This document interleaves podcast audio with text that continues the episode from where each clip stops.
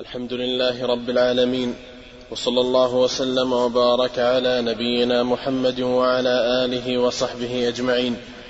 أما بعد فغفر الله لك.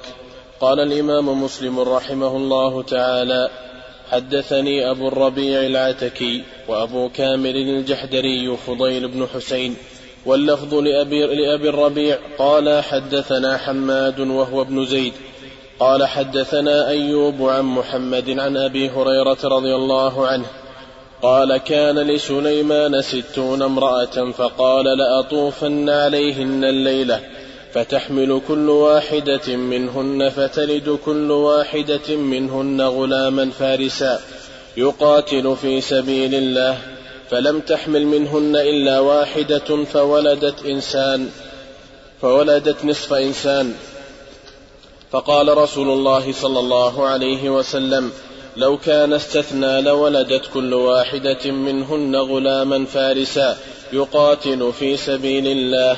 وحدثنا محمد بن عباد وابن أبي عمر واللفظ لابن أبي عمر قال حدثنا سفيان عن هشام بن حجير عن طاووس عن أبي هريرة رضي الله عنه عن النبي صلى الله عليه وسلم قال قال سليمان بن داود عليه السلام لأطيفن الليلة على سبعين امرأة كلهن تأتي بغلام يقاتل في سبيل الله. فقال له صاحبه أو الملك قل إن شاء الله فلم يقل ونسي فلم تأت واحدة من نسائه إلا واحدة جاءت بشق غلام. قال قال رسول الله صلى الله عليه وسلم ولو قال إن شاء الله لم يحنث وكان دركا له في حاجته. نسي نسي ونسي ونسي. ضبط عندك. الشارح قد يكون فيها الوجه. نسي أو نسي. نعم إيش قال؟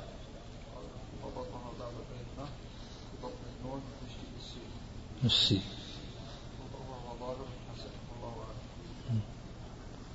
ضبط ها؟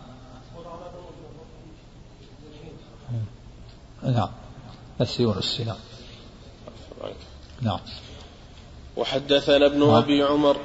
ها؟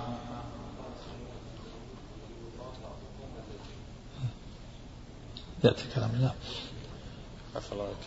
وحدثنا ابن أبي عمر قال حدثنا سفيان عن أبي الزناد عن الأعرج عن أبي هريرة رضي الله عنه عن النبي صلى الله عليه وسلم مثله أو نحوه.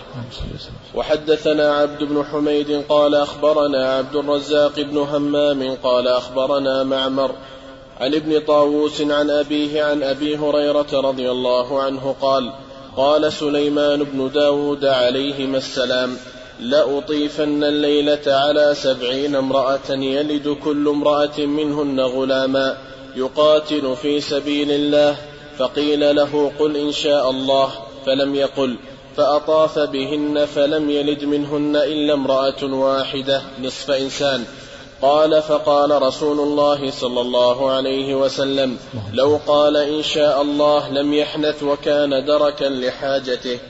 حدثنا زهير بن حرب قال حدثنا شبابة قال حدثني ورقاء عن أبي الزناد عن الأعرج عن أبي هريرة رضي الله عنه عن النبي صلى الله عليه وسلم قال قال سليمان بن داود لأطوفن الليلة على تسعين امرأة كلها تأتي بفارس يقاتل في سبيل الله فقال له صاحبه قل إن شاء الله فلم يقل فلم يقل إن شاء الله فطاف عليهن جميعا فلم تحمل منهن إلا امرأة واحدة فجاءت بشق رجل ويم, ويم الذي نفس محمد بيده. لو قال إن شاء الله لجاهدوا في سبيل الله فرسانا أجمعون. وحدثني الحمد لله رب العالمين. والصلاة والسلام على نبينا محمد وعلى آله وصحبه أجمعين. أما بعد هذا الحديث في روايات متعددة فيه فوائد منها أن سليمان رضي الله عنه آتاه الله النبوة والملك كأبيه داود. كل منهم آتاه الله النبوة والملك. وهذا فضل الله يؤتيه من يشاء. ولما ذكر الله قصة سليمان قال وإن له عندنا لزلفى وحسن مآب في الآخرة. مقرب وله حسن حسن الثواب مع ما آتاه الله من الملك والنبوة. ويقال إنه ملك ملك الدنيا مؤمنان وكافران. أما المؤمنان فسليمان وذو القرنين وأما الكافران فالنمرود وأخت نصر. وفيه مشروعية قول إن شاء الله إذا أراد الإنسان أن يفعل شيئا في المستقبل. يقول الله تعالى ولا تقولن لشيء إني فاعل ذلك غدا إلا أن يشاء الله. ولهذا الحديث. وفيه أن الحالف إذا قال إن شاء الله فإنه لا يحنث في يمينه. قال والله لا لا لا آكل طعام فلان إن شاء الله. ثم أكل طعامه فلا يحنث إذا علقه بالمشيئة إذا استثنى فإنه لا يحنث لكن بشرط أن يكون الاستثناء متصل ولا يكون منقطع كما قال بعضهم. ولا بد أن يكون نوى الاستثناء عند عند قوله عند قوله إن شاء الله.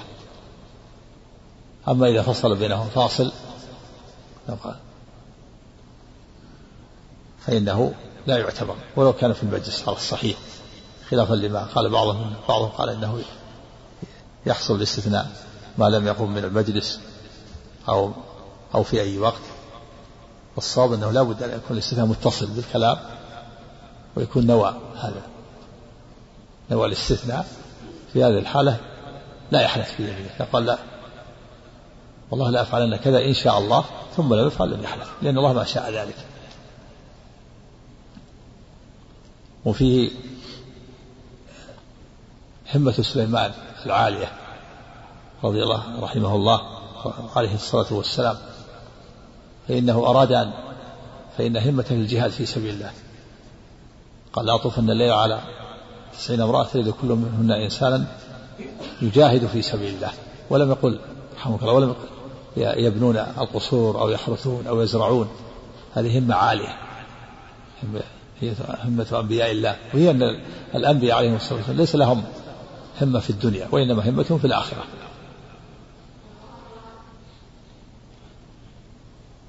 وفيه ما آتاه الله الأنبياء من القوة على الجماع جامع تسعين امرأة في ليلة واحدة قوة عظيمة أو ستين أو سبعين. وكذلك نبينا صلى الله عليه وسلم طاف على نسائه في ليلة واحدة. هذه قوة آتاها الله الأنبياء. غيرهم لا يقدر على مثل ذلك. مع ما ما هم فيه من المشاغل والقيام بأمر الناس وقضاء حوائج الناس والقيام بالدعوة.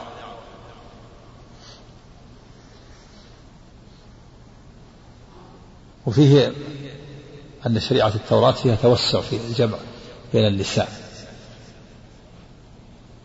هذا دليل على أن شريعة التوراة فيها أنه لا بأس بأن يجمع في سنة ستين امرأة أو سبعين امرأة. والنصارى وفيه أن تعنت النصارى واليهود يعيبون على المسلمين. الجمع بين أربع نسوة ويعيبون على النبي صلى الله عليه وسلم تزوج تسع نسوة. وهذه شريعة التوراة. فيها سليمان تسعين امرأة سبعين امرأة. أقول سبعين ستين تسعين. الأقرب والله أعلم أن هذا آه، الاختلاف من سبب اختلاف الرواة بسبب الرواية بالمعنى رواه بالمعنى فظن بعضهم أنها تسعين وبعضهم أنها سبعين وأنها ستين وأما قول وجمع أن هذا يحمل على تعدد القصة فهذا بعيد جدا لأن القصة واحدة. وفي دليل على جواز لو في المستقبل إذا كان في الامتناع شيء لامتناع امتناع فعله لامتناع شيء آخر. إذا كان في المستقبل لامتناع فعل شيء لامتناع غيره. ولو قال كذا لكان كذا. كقوله سبحانه وتعالى ولولا إذ دخلت جنتك قلت ما شاء الله. لولا إذ سمعتموه قلتم ما يكون لنا. لو ولولا بمعنى واحد. قلتم ما يكون أن نتكلم بهذا. لو قال إن شاء الله لكان دركا لحاجته يعني إدراكا وإلحاقا لها. وكذلك يجوز استعمال لو في تمني الخير. مثل قوله صلى الله عليه وسلم ولو استقبلت من أمري ما استدبرت ما سقت الهدي. مثل قول الإنسان لو علمت حلقة في المسجد لحضرت. إذا فاتته الحلقة لو علمت حلقة درس في المسجد الفلاني لحضرت. في تمني الخير. لا بأس. والحالة الثالثة أن تستعمل له في تحسر والاعتراض التحسر على ما مضى والاعتراض على القضاء والقدر هذا لا يجوز. كقوله عليه الصلاة والسلام في الحديث الصحيح ولا تقل لو أني فعلت كذا لكان كذا حرص على ما ينفعك واستعين بالله ولا تعجز. ولا تقل لو أني فعلت كذا لكان كذا ولكن قل قدر الله وما شاء فعل. تحسر على ما مضى والاعتراض على القدر هذا هذا لا يجوز. كذلك الاحتجاج بالمشيئة بمشيئة الله على المعاصي هذا هذا فعل المشركين بلو. كقول المشركين لو شاء الله ما أشركنا ولا آباؤنا لو شاء الله ما عبدنا من دونه من شيء نحن ولا آباؤنا. هذا احتجاج بالمشيئة على المعاصي والشرك هذا لا يجوز. احتجاج بلو. وكذلك أيضا التحسر على القضاء والقدر لو أطاعوا كقول المنافقين لو أطاعونا ما قتلوا. قول المشركين.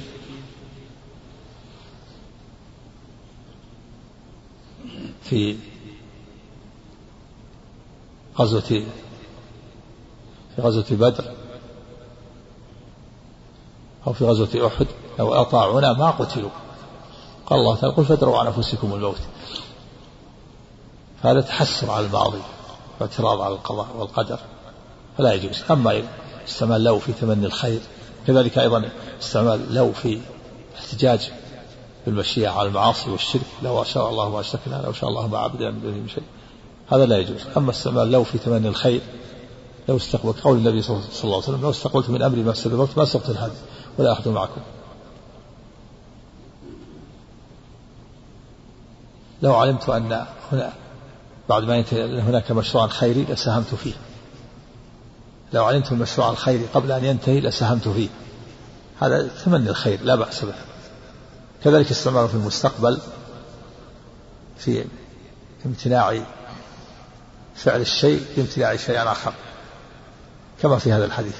لو قال لو قال إن شاء الله لم يحدث وكان دركا لحاجته.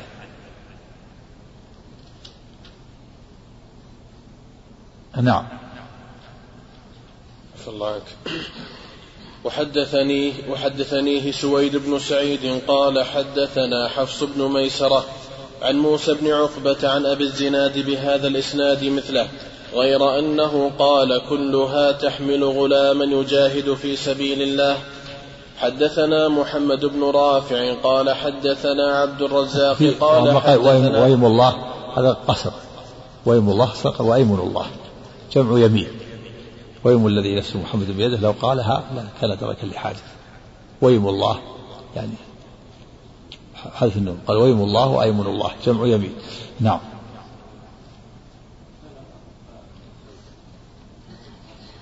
نعم.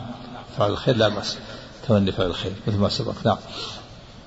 حدثنا محمد بن رافع قال حدثنا عبد الرزاق قال حدثنا معمر عن همام بن منبه قال هذا ما حدثنا أبو هريرة عن رسول الله صلى الله عليه وسلم فذكر أحاديث منها وقال رسول الله صلى الله عليه وسلم والله لأن يلج أحدكم يمينه في أهله آثم له عند الله من أن يعطي كفارته. يلج إيش؟ والله لأن يلج أحدكم يمينه في أهله. يمينه ولا في يمين؟ ها؟ نسخة بيمينه. في يمينها أحسن. نعم. نعم والله. والله لأن يلج أحدكم بيمينه في أهله آثم له عند الله من أن يعطي كفارته التي فرض الله عز وجل. يلج يعني يستمر يستمر في يمينه ولا يفعل ما حلف على فعله وتركه ويكفر عن يمينه. والمعنى أن استمرار الإنسان على يمينه التي تمنعه من فعل الخير آثم له عند الله من أن يكفر عن يمينه ويفعل الخير. إذا حلف قال والله لا أزور بيت جاري لا أزور لا أدخل بيت جاري أو بيت قريبي أو لا أكل طعامه أو لا أكلم أخي. هنا ينبغي الإنسان أن يكفر عن يمينه ولا تمنعه اليمين عن فعل الخير. كونك تكلم أخاك تأكل طعامه وتدخل بيته هذا هذا أولى من كونك تلج في يمينك تستبر في يمينك. وتقول أنا علي يمين. بعض العامة يلج في يمين وقال أنا علي يمين. ما أدخل بيت فلان. يا أخي كف أنا منك. قال لا أنا علي يمين. أنا علي يمين ما ما أدخل بيته. لا تلج في يمينك. كفر عن يمينك. يعني اليمين ما تمنع من فعل الخير. كفر عن يمينك والحمد لله. وكل طعامه وادخل بيته. هذا هذا أحسن من القطيعة. تستمر هذا اللي يسبب القطيعة يسبب الشحنة. ولهذا قال والله لا نلجي أحدكم بيمينه. آثم له عند الله من يعطي من أن يعطي الكفارة التي فرضها الله. كونه يستمر في يمينه هذا آثم لما يكون يكفر ويفعل الخير. سبق الحديث النبي قال إني والله إن شاء الله لا أحلف على يمين فأرى غيرها خيرا منها إلا كفرت عن يميني وفعلت الذي هو خير. وفي لفظ وآتيت الذي خير. وفي لفظ وتحللتها. نعم. حدثنا محمد بن أبي بكر المقدمي ومحمد بن المثنى وزهير بن حرب واللفظ لزهير. قالوا حدثنا يحيى وهو ابن سعيد القطان عن عبيد الله قال أخبرني نافع عن ابن عمر أن عمر رضي الله عنه قال يا رسول الله إني نذرت في الجاهلية أن أعتكف ليلة في المسجد الحرام. قال فأوف بنذرك. وحدثنا أبو سعيد الأشج قال حدثنا أبو أسامة حاء وحدثنا محمد بن المثنى. قال حدثنا عبد الوهاب يعني الثقفي حاء وحدثنا أبو بكر بن أبي شيبة ومحمد بن العلاء وإسحاق بن إبراهيم جميعا عن حفص بن غياث حاء وحدثنا محمد بن عمرو بن جبلة ابن أبي رواد قال حدثنا محمد بن جعفر قال حدثنا شعبة كلهم عن عبيد الله عن نافع عن ابن عمر وقال حفص من بينهم عن عمر بهذا الحديث أما أبو أسامة والثقفي ففي حديثهما اعتكاف ليلة وأما في حديث شعبة فقال جعل عليه يوما يعتكفه وليس في حديث حفص ذكر يوم ولا ليلة. نعم وهذا الحديث فيه فوائد منها صحة نذر الكافر إذا أسلم وأنه يشرع له أن يقضيه في الإسلام. لأن عمر نذر في الجاهلية أن يعتكف ليلة فأمره النبي أن يعتكف أن يقضيه في الإسلام. في أنه استحب آه، قضاء نذر الكافر إذا أسلم. ولا يجب لأن الإسلام يجب ما قبله. قال بعضهم لا لا يقضى لأن الكافر لأنه لا ينعقد في الكفر لكن هذا مخالف الحديث. الحديث نص في هذا. وفيه دليل على أن الاعتكاف ليس له حد محدد وأنه لا يشترط في الاعتكاف الصوم خلاف الجمهور القائلين بأن الاعتكاف قال لا اعتكاف إلا بصوم ولا اعتكاف إلا في مسجد جامع. هذا الليلة ما فيها صوم. قال أوف نذرت أن أعتكف ليلة في المسجد الحرام. قال أوف بنذرك دل على أن الاعتكاف لا يشترط فيه الصوم. والجمهور يرون أن الاعتكاف لا بد له من صوم وأن أقل أقل الاعتكاف يوم يصومه والصوم أنه لا يشترط كما في هذا الحديث لأن الليلة ليس فيها أمر النبي صلى الله عليه وسلم بنذره والليل ليس فيه صوم. نعم وعلى هذا فيكون الاعتكاف ليس له حد. إذا له الاعتكاف. ولو ساعة أو ساعتين. كما قال كما ذهب إليه جمع من أهل العلم. والجمهور على أن أقل الاعتكاف صوم. أقل الاعتكاف يوم. يصومه. من طلوع الفجر إلى غروب الشمس. نعم.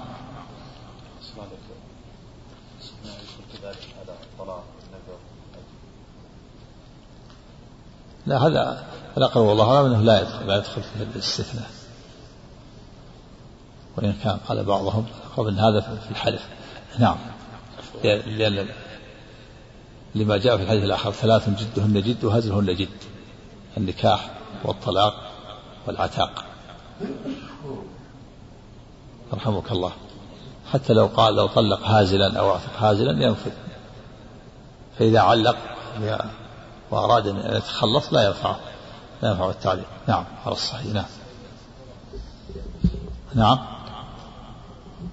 كضع نعم مستحب لأن الإسلام يجب ما قبله ليس الواجب وبعضهم يمنع لكن خلاف الحديث. يقول لا ما يقضى ولا يستحبب نعم. صلى أمر النبي صلى الله عليه وسلم قال فأوفي بنذري نعم. هذا الأمر قالوا الاستحباب.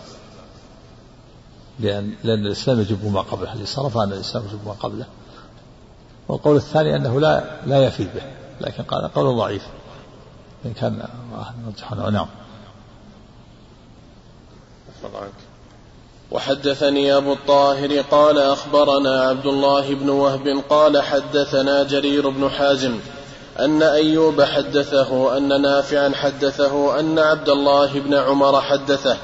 أن عمر بن الخطاب رضي الله عنه سأل رسول الله صلى الله عليه وسلم وهو بالجعرانة بعد أن رجع من الطائف فقال يا رسول الله إني نذرت في الجاهلية أن أعتكف يوما في المسجد الحرام فكيف ترى؟ قال اذهب فاعتكف يوما. قال وكان رسول الله صلى الله عليه وسلم قد أعطاه جارية من الخمس فلما اعتق رسول الله صلى الله عليه وسلم سبايا الناس سمع عمر بن الخطاب رضي الله عنه أصواتهم يقولون أعتقنا رسول الله صلى الله عليه وسلم فقال ما هذا؟ فقالوا أعتق رسول الله صلى الله عليه وسلم سبايا الناس. فقال عمر يا عبد الله اذهب إلى تلك الجارية فخل سبيلها. وحدثنا عبد بن حميد قال أخبرنا عبد الرزاق قال أخبرنا معمر عن أيوب عن نافع عن ابن عمر رضي الله عنهما قال لما قفل النبي صلى الله عليه وسلم من حنين سأل عمر رسول الله صلى الله عليه وسلم سأل عمر رسول الله صلى الله عليه وسلم عن نذر كان نذره في الجاهلية اعتكاف يوم ثم ذكر بمعنى حديث جرير بن حازم. وحدثنا أحمد بن عبدة الضبي قال حدثنا حماد بن زيد قال حدثنا أيوب عن نافع قال ذكر عند ابن عمر رضي الله عنهما عمرة رسول الله صلى الله عليه وسلم من الجعرانة فقال لم يعتمر منها. قال وكان عمر نذر اعتكاف ليلة في الجاهلية لم يعتمر منها. هذا خفي عليه خفي عليه. لا اعتكافه. النبي من الجعرانة ثابت. رواية أنس فقالها على حسب على حسب علمه.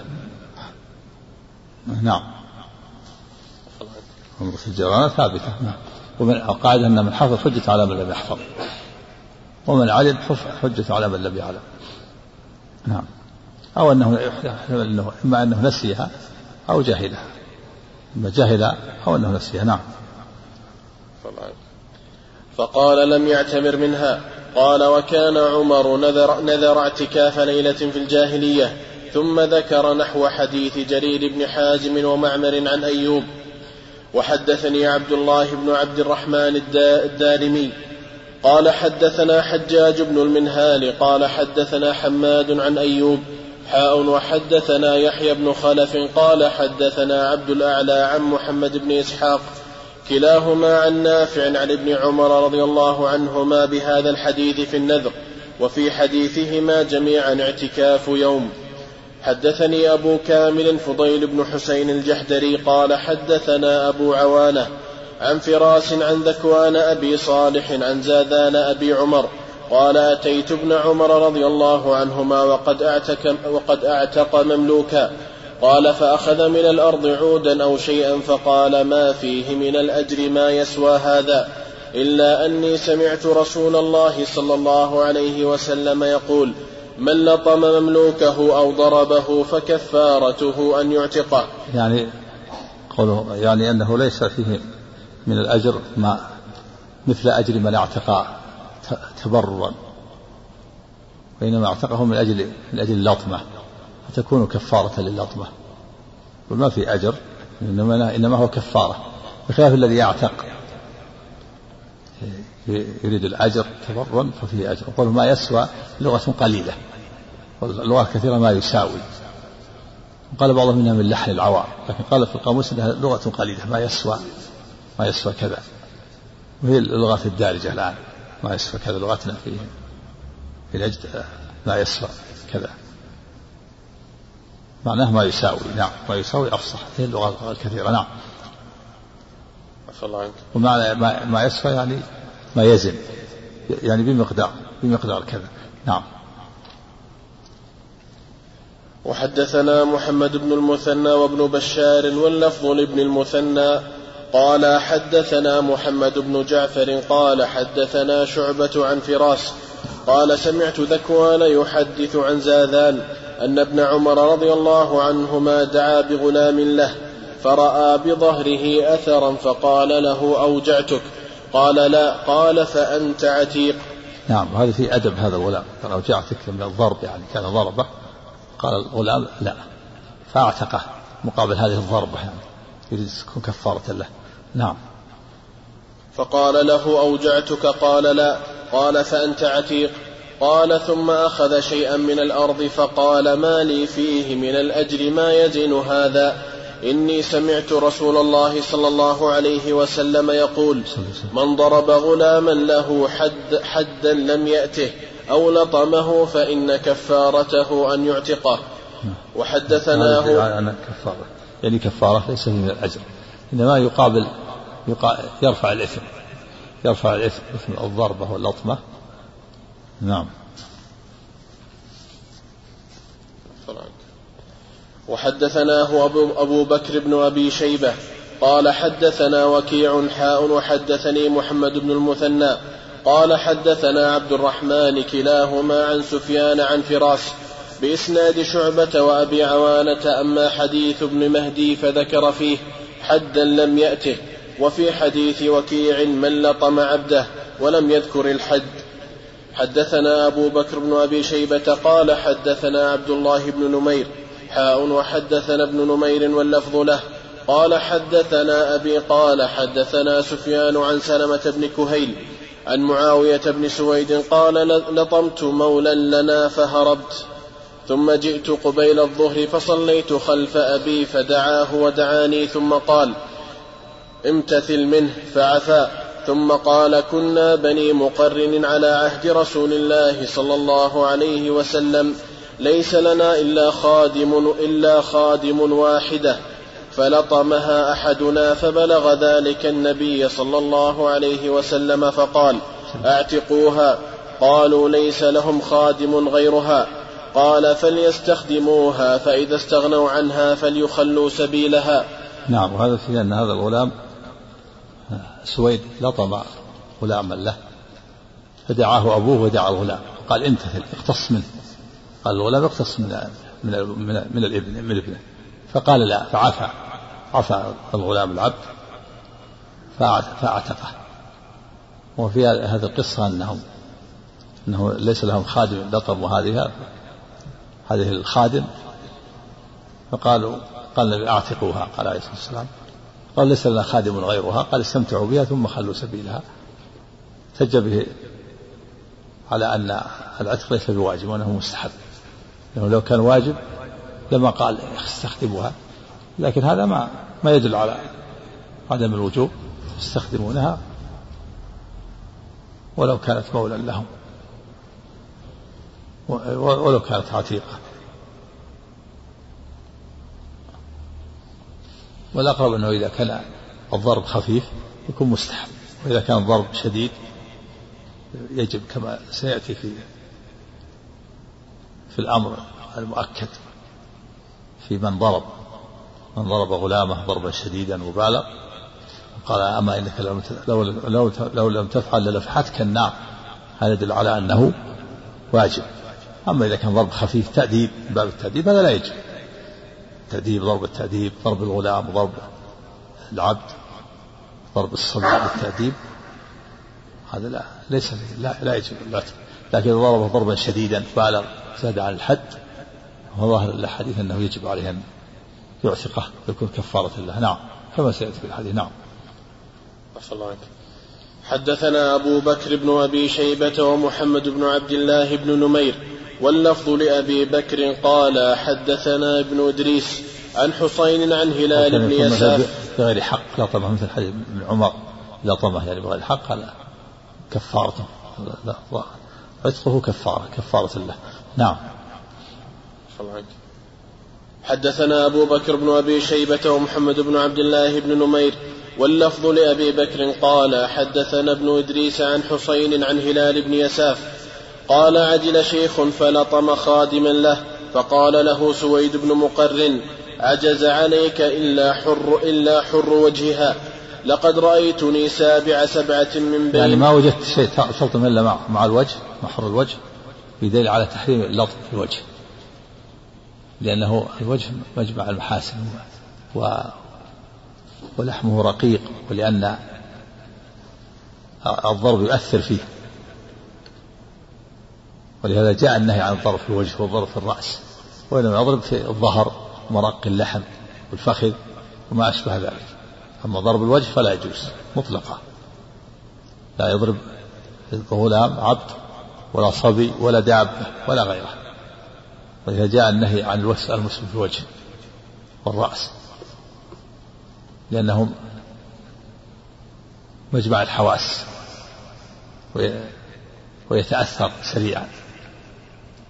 فلا يجوز الضرب في الوجه ولا في الرأس لا إنسان ولا دابة ولكن يكون في مرق اللحم في الظهر في الفخذ وما أشبه ذلك. نعم. كذلك كذلك الوسم وسم الحيوانات ما يكون في الرأس ولا في الوجه. نعم.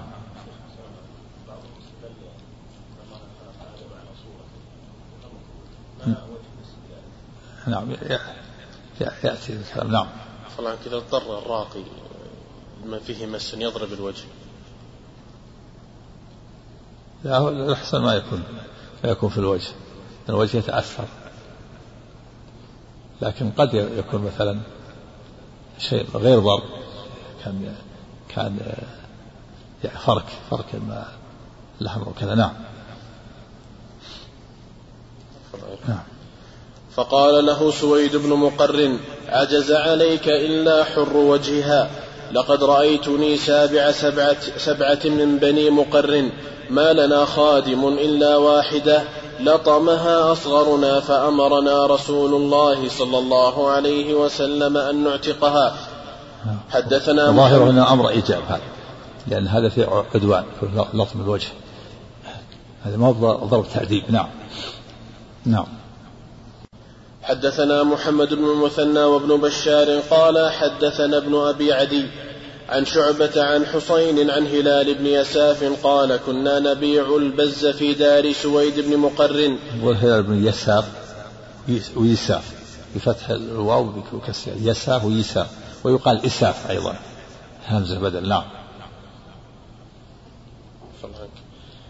عن هلال بن يساف قال كنا نبيع البز في دار سويد بن مقرن أخي النعمان بن مقرن. فخرجت جارية فقال فقالت لرجل منا كلمة فلطمها فغضب سويد فذكر نحو حديث ابن, ابن إدريس. وحدثنا عبد الوارث بن عبد الصمد قال حدثني أبي. قال حدثنا شعبة. قال قال لي محمد بن المنكدر ما اسمك؟ قلت شعبة. فقال محمد حدثني أبو شعبة العراقي عن سويد بن ابن مقرن أن جارية له لطمها إنسان فقال له سويد أما علمت أن الصورة محرمة؟ فقال لقد رأيتني وإني الصورة يعني الوجه الوجه الصورة محرمة يعني محرم ضربها. فالصورة يطلق على الوجه ويطلق على الجسم كامل يسمى صورة. ولهذا فإن الصورة الآن تسمى الآن صورة. الآن كما هو العرف يسمى تصوير الوجه صورة. ولهذا فإن فإنه لا يزول حكم التصوير حتى يزيل الوجه والرأس من الصورة لأن الصورة اسم للوجه. ولا يكفي وضع خط على الحق لابد يزيل, الصورة كلها. الوجه الوجه والرأس يزيل يطمس الطمس إذا كان ولا يقطعه وإذا بقي الجثة بدون رأس فلا حرج. زال محذور لابد تزيل الرأس والوجه. لأن الرأس أو الوجه يسمى صورة واحدة. نعم.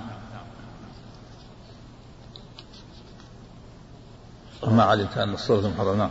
فقال له سويد أما علمت أن الصورة محرمة؟ فقال لقد رأيت يعني محرم ضربه ضربها الصورة. ما علمت أن الوجه محرم ضربه؟ نعم. فقال نعم. فقال لقد رأيتني وإني لسابع إخوة لي مع رسول الله صلى الله عليه وسلم وما لنا خادم غير واحد. فعمد أحدنا فلطمه فأمرنا رسول الله صلى الله عليه وسلم أن نعتقه. وحدثناه إسحاق بن إبراهيم ومحمد بن المثنى عن وهب بن جرير. قال أخبرنا شعبة قال قال لي محمد بن المنكدر ما اسمك؟ فذكر بمثل حديث عبد الصمد حدثنا أبو كامل الجحدري قال حدثنا عبد الواحد يعني ابن زياد قال حدثنا الأعمش عن إبراهيم التيمي عن أبيه قال قال أبو مسعود البدري رضي الله عنه كنت أضرب لي غلاما بالسوط فسمعت صوتا من خلفي اعلم أبا مسعود فلم أفهم الصوت من الغضب. قال فلما دنا مني إذا هو رسول الله صلى الله عليه وسلم فإذا هو يقول اعلم أبا مسعود اعلم أبا مسعود. قال فألقيت السوط من يدي فقال اعلم أبا مسعود أن الله تبارك وتعالى أقدر عليك منك على هذا الغلام. قال فقلت لا أضرب مملوكا بعده أبدا.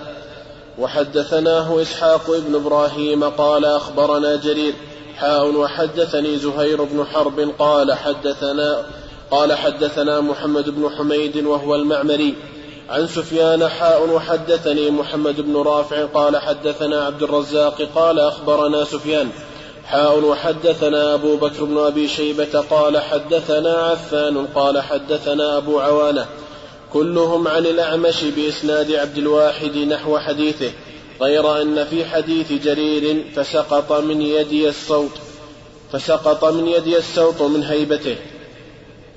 وحدثنا أبو كريب محمد بن العلاء قال حدثنا أبو معاوية قال حدثنا الأعمش عن إبراهيم التيمي عن أبيه عن أبي مسعود الأنصاري رضي الله عنه قال كنت أضرب غلاما لي فسمعت من خلفي صوتا اعلم أبا مسعود لله أقدر عليك منك عليه فالتفت فإذا هو رسول الله صلى الله عليه وسلم. فقلت يا رسول الله هو حر لوجه الله. فقال أما لو لم تفعل للفحتك النار أو لمستك النار. نعم هذا يدل على وجوب العتق في, هذه الحالة. إذا إذا بالغ في الضرب أو أو اعتدى فإنه يجب عليه أن يعتق خلافا للنووي قال إن الأمر للاستحباب. إذا لفحتك النار أو لمستك النار هذا يدل على الوجوب. يعني لو لم يفعل لمسته النار ولا أفعته النار.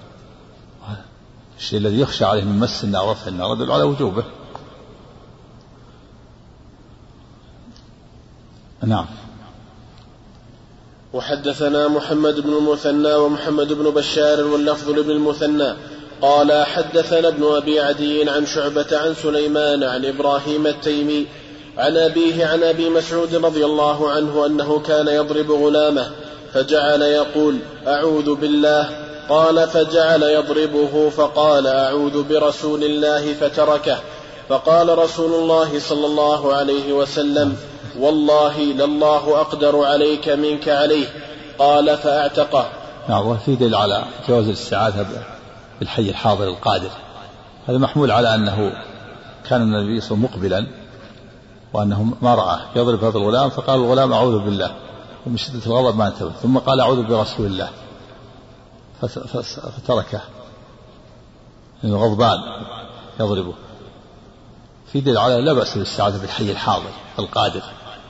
كان تقول كان يقول كان تقول يا فلان أعذني من شر أولادك.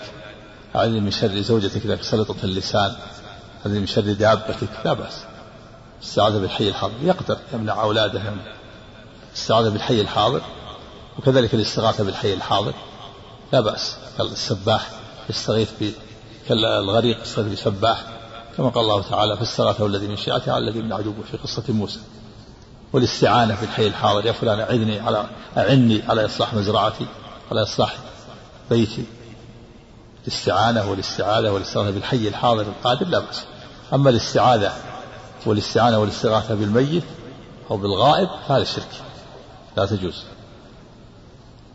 هذا كان يضرب هذا الغلام فقال الغلام وهو يضرب سيده أعوذ بالله. وكان النبي مقبلا فقال أعوذ برسول الله. يعني يا رسول الله أعذني منه. وهو ما رآه كان السيد ما رأى النبي صلى الله عليه وسلم وهو والغلام رآه قال أعوذ برسول الله. يعني فيما يقدر عليه. نعم. توجه أنه لم يتركه عندما استعاذ بالله انه من شدة غضبه نعم. ما كان ما سمع نعم. نعم. الله.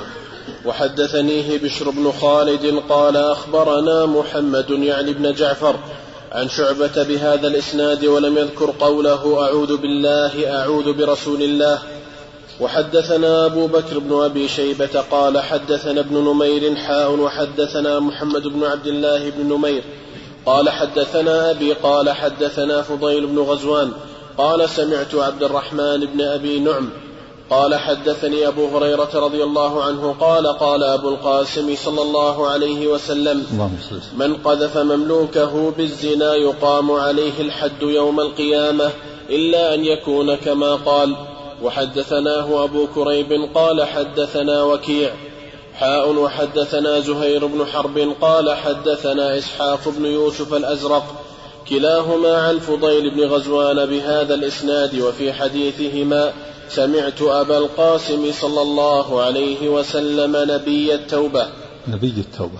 الرسول نبي التوبة عليه الصلاة والسلام. لأن الله بعثه بالأمر بالتوبة. وفيه أن من قذف عبده فإنه لا يقام عليه الحد في الدنيا ولكن يقام عليه الحد يوم القيامة إذا كان كاذبا وفي الدنيا يعزر. الدنيا يعزر إذا ثبت نعم. حدثنا أبو بكر بن أبي شيبة قال حدثنا وكيع قال حدثنا الأعمش عن المعرور بن سويد قال مررنا بأبي ذر بالربذة. بارك قف على حديث سم. نعم كان عبد ثالث إيه؟ هل يعتق منه إذا ضربة. الظاهر ظاهر العموم. نعم. العدوان ما يجوز الظلم ما يجوز لا الكافر ولا المؤمن قوله يأتي بها اعتقها فإنها مؤمنة. هذا هذه عليه رقبة. نعم. نعم. إيش؟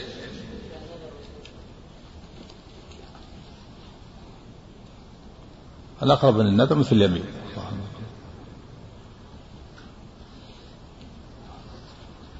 قال اعتقها فإنها مؤمنة. نعم ذاك هذا فيما يشترط له يشترط له الإيمان. الكفارة القاتل ذكر الله فيه تحرير رقبة مؤمنة إذا كان ما عليه ما عليه كفارة لا بأس. عليه كفارة واجبة يعتق مؤمنها وكافر لكن لا شك الرقبة المؤمنة أو لا نعم.